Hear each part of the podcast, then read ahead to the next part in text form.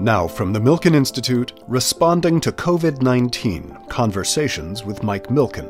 What COVID has done for us has been a great accelerator. All the barriers to telemedicine, they came down in days. We have to seize this opportunity to level the playing field and really begin to truly give equal care no matter where you live.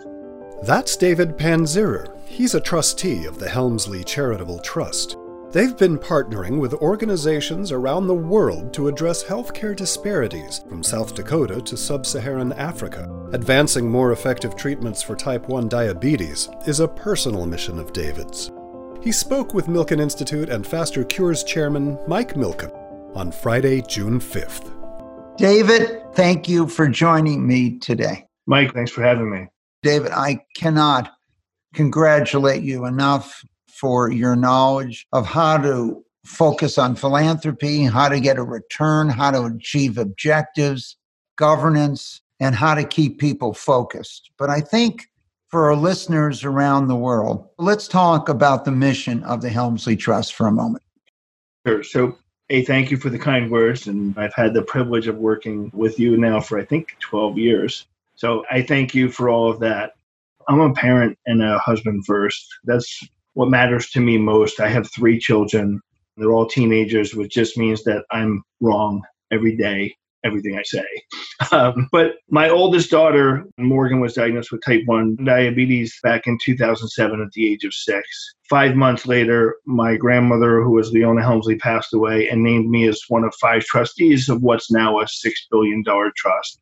I had absolutely zero experience in philanthropy. I had zero experience in nonprofits. But I knew that these two things being put together were not such a subtle hint as to what I should be doing with my life. So I really started to travel and learn. I traveled with Dana Ball, who was working for Lee Iacocca at the time, and we came and saw you very early on. And I traveled for 18 months before we ever wrote the first check because I needed to be able to understand the landscape that we were trying to impact.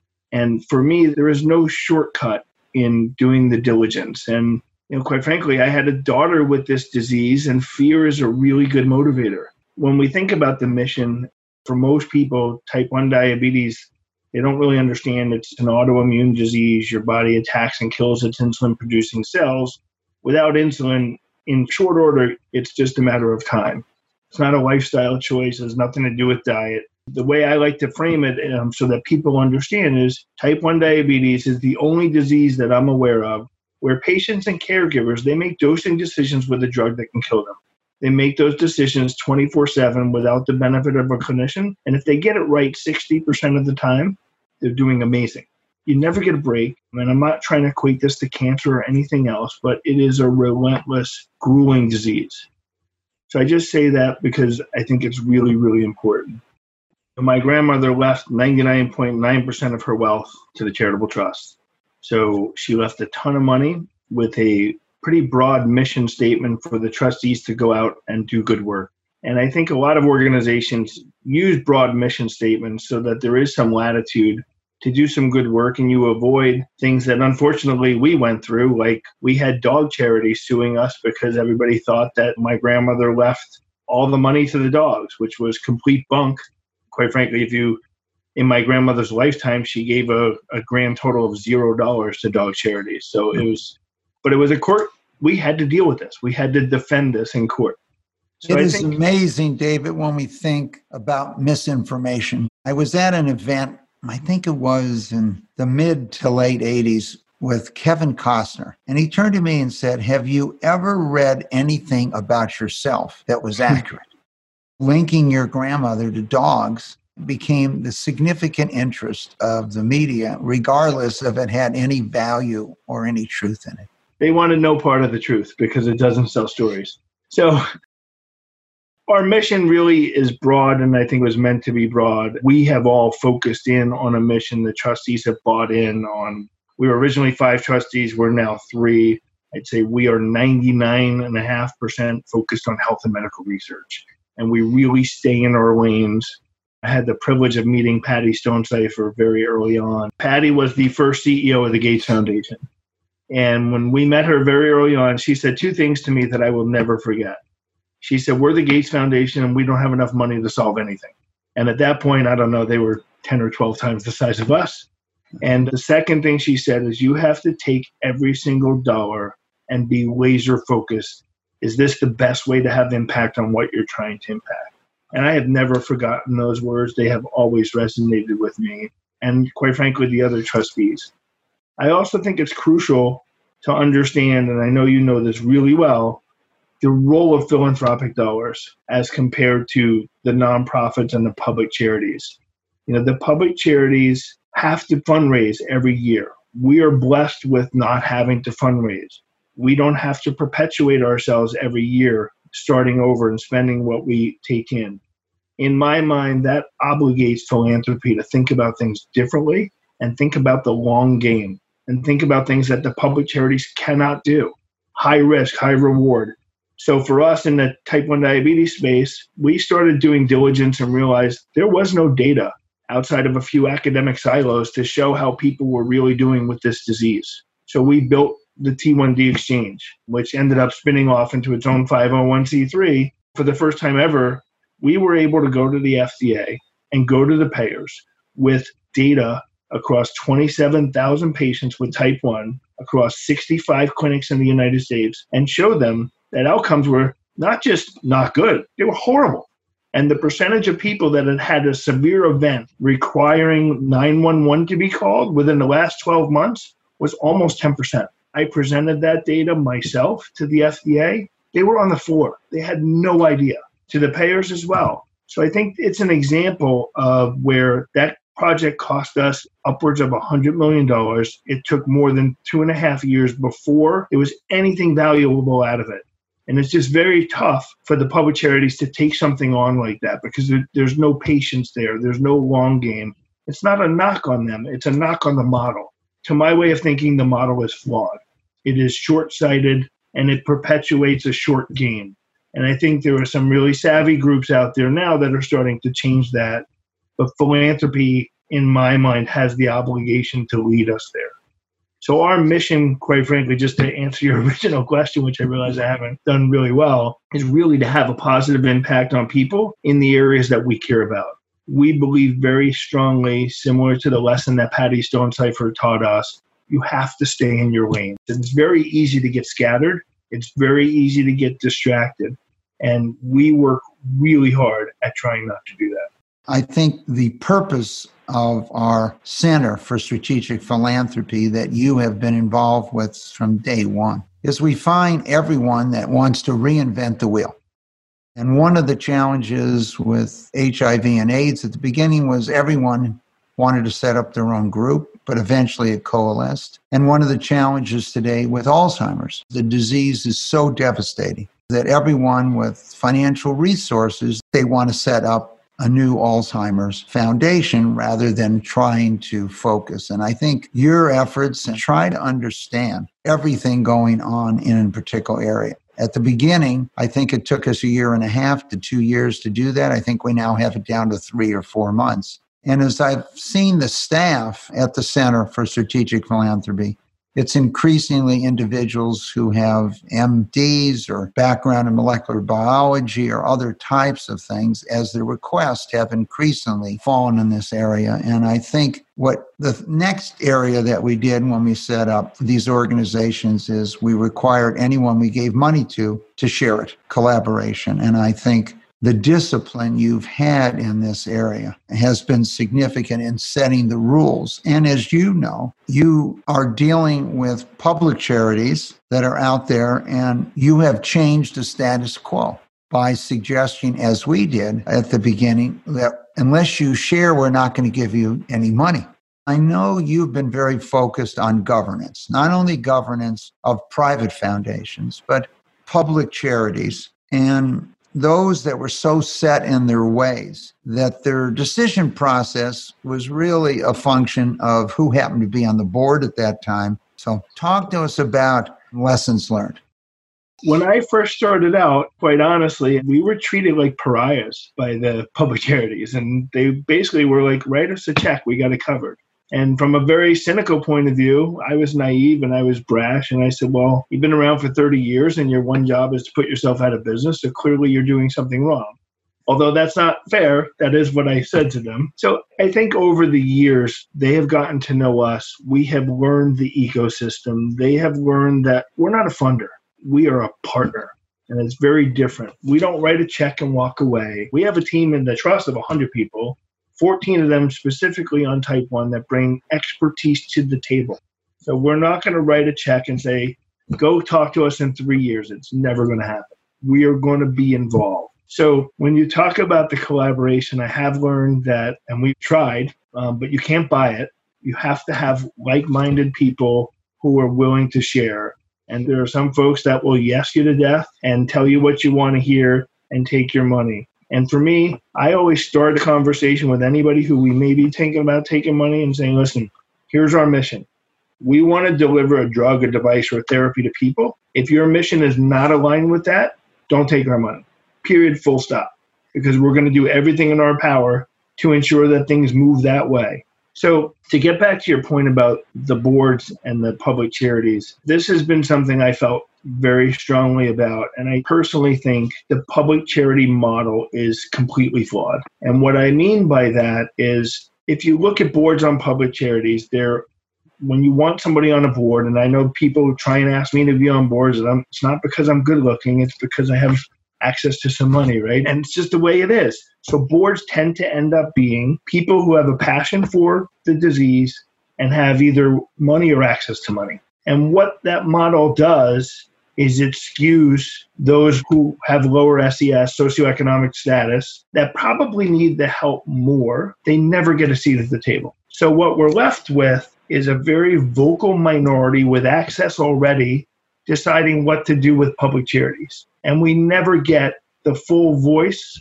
and points of view of those who really need the help the most. So I'll give you a for instance, if you bear with me for two minutes. Over the last few years, we've spent quite a lot of time in sub Saharan Africa. And I'm a newbie there. I went there the first time about four years ago. I've been back a few times since. I went twice last year within a month, which I highly don't recommend. It's way too much time in an airplane. But we went with this consulting group, Dalberg. And Dalberg's whole point of view is understand the lived experience. So, what that really means is don't assume what people want. Don't start building stuff and think, okay, if you build it, they will come. We went to really rural Malawi.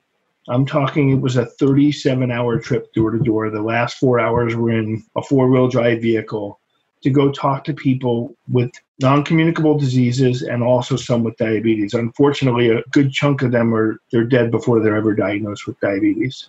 Gets mistaken for malaria. But we wanted to understand what do they really need? We went in there with preconceived notions that technology is the way forward and there's so much of it available to them. And when you sit and you talk to them and you listen to what their needs really are, in most cases there, their problem was food insecurity or poverty. And they were afraid to take their insulin because with the insulins that they use there, you have to eat at certain times of the day or your blood sugars will plummet. So these people with food insecurity, it's a medicine that absolutely does not work. If you don't know that you have a meal to eat in three hours, you can't take your insulin. So we would have never known this without truly going there and understanding the voice of the people. And what I'm telling you is that model does not exist for the most part on public charity boards because we're, and I've attended organizational events where there's two or three hundred rich white people in the room trying to decide what to do with the public charity money. It's a fatal flaw. What else did you learn from the people? So, for me, honestly, the most important thing I think that I've learned is perspective.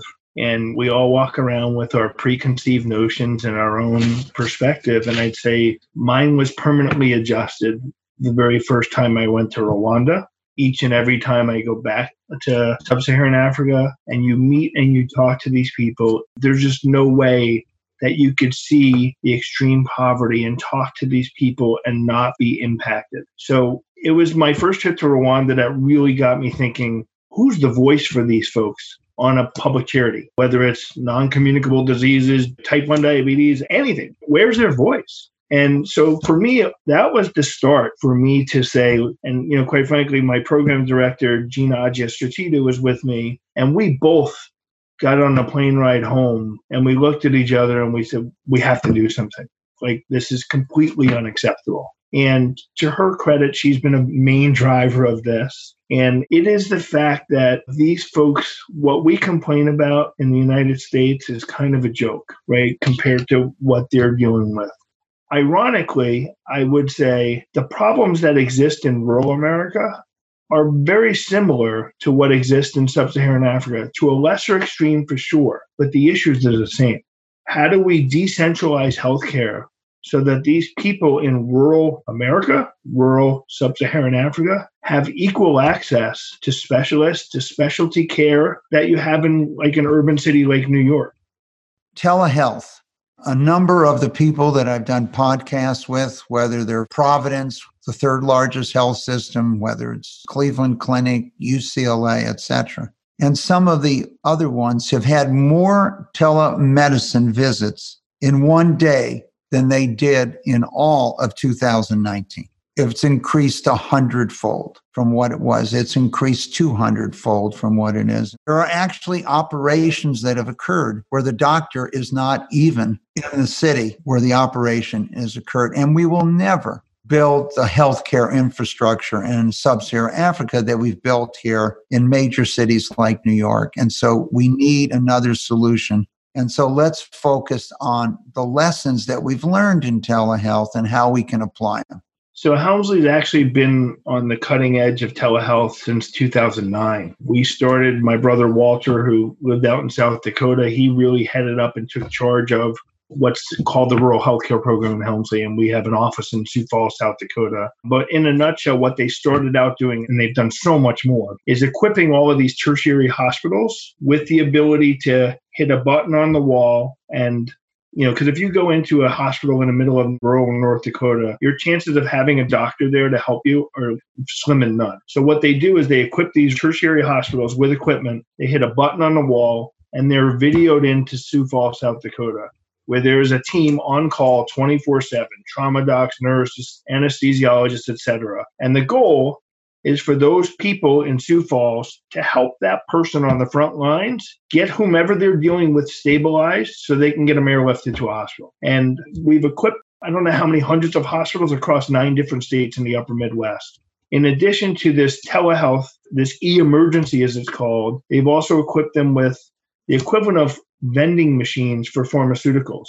So if you need morphine to be dispensed to that person, the guy in Sioux Falls can prescribe it and dispense it in a machine in North Dakota. And they give it to the person, again, get them stabilized, get them out of there. We've spent more money per capita than any other developed country, almost twice as much as any other developed country. And I will never question you on factoids because you are the king of factoids.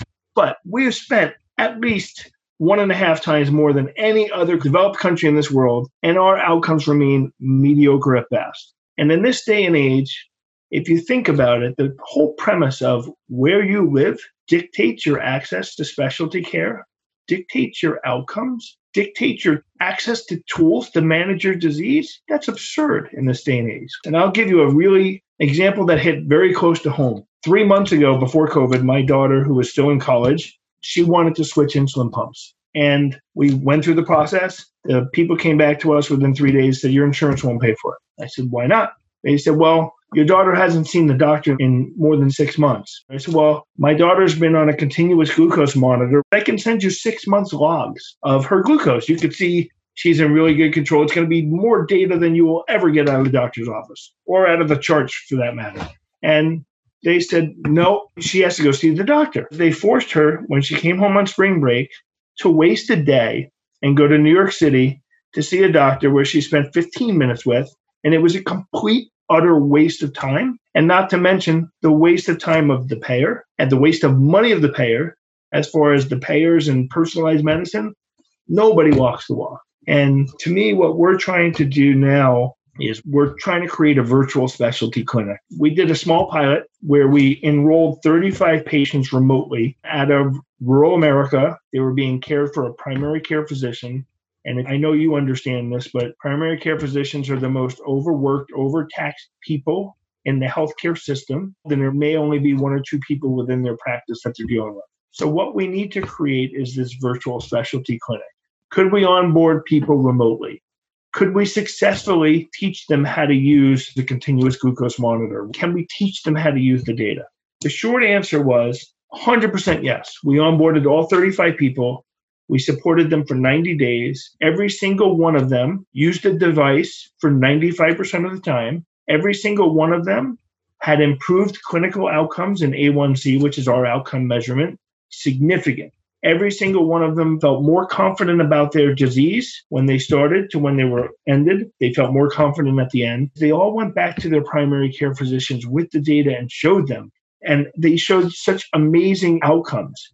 So we're we're in the middle of doing a much larger study. Um, it's actually going to start recruiting next month because I'm here to tell you if you're willing to play the long game, this is the way to take care of people.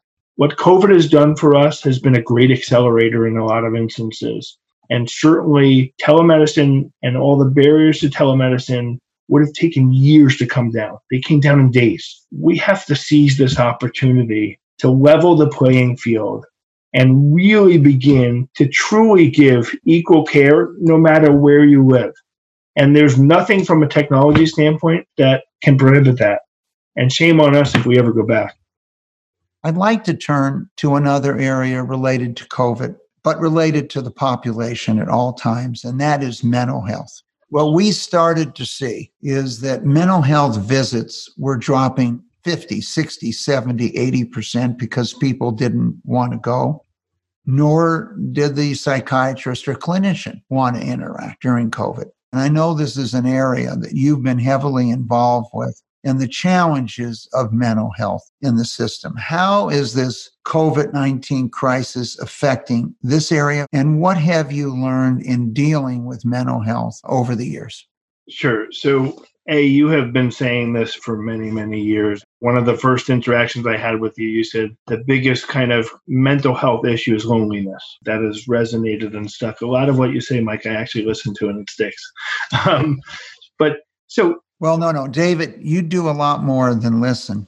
I try. Thank you. You are unique in that whether you're listening to me or whether you listen to someone in Mali, you take action and take it to a new level. Thank you. I, I will strive to continue to live up to those words. Right now in the United States, we treat symptoms, we don't treat the person. And when you look at chronic diseases, you know this better than I. There's a comorbidity of a mental health condition, whether it's anxiety, depression, something, 40, 45% of the time. Like everything in mental health, I'm sure that's grossly underreported. The goal is to layer in mental health front and center.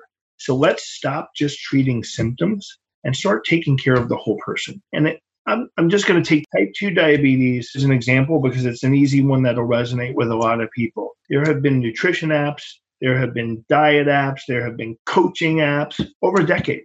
We have not made one dent in slowing down that epidemic. My hypothesis is quite simple. The reason why we haven't made a dent is because we haven't solved the underlying issues with people. So when you look at nutrition apps and coaching apps, all of these things are the equivalent in my mind of a fad diet. Fad diets don't work. You get some near term data and eventually people revert back to the mean. What works is the lifestyle change. In mental health, the lifestyle change is solving your underlying mental health condition so that you will be more proactive with your disease. So we have to start treating the whole person, right? To me, it's common sense. There's no health without mental health. What COVID has done is it's put this front and center on every news channel now. We're starting to hear it all over the place how mental health for our children or people, you know, quite frankly, just turning on the news is exhausting, right? Because it's so negative and it's so draining. And we have really been trying to take these shortcuts forever. And the payers are thankfully starting to listen, at least the larger ones who understand 100% of us are going to have a mental health issue at some point in our lives. There's that organization, One Love, that I'm very involved with.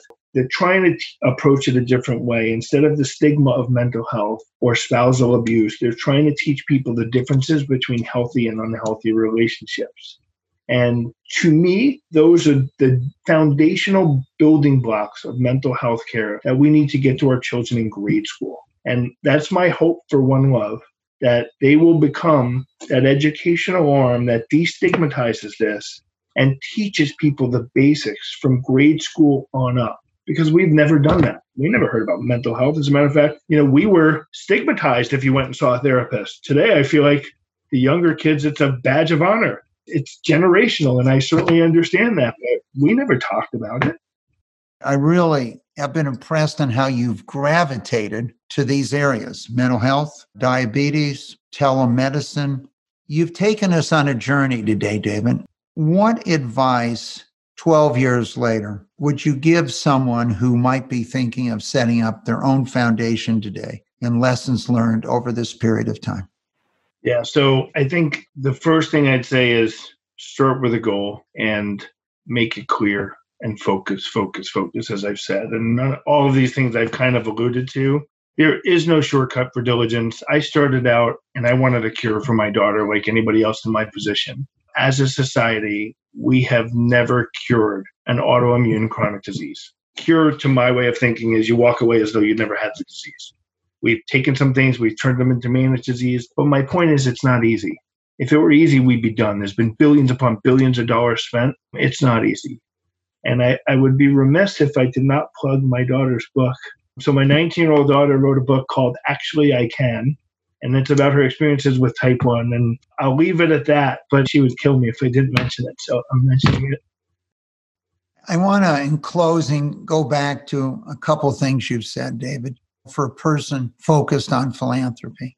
And as I said to you the first day we met, passion have passion for something. And I think being a partner makes the other organization better, not just yourself. So, to one of the most effective philanthropists in the world, who you and the Helmsley Trust have made a significant contribution. It's been an honor to work with you all these years and an honor to learn from you, David.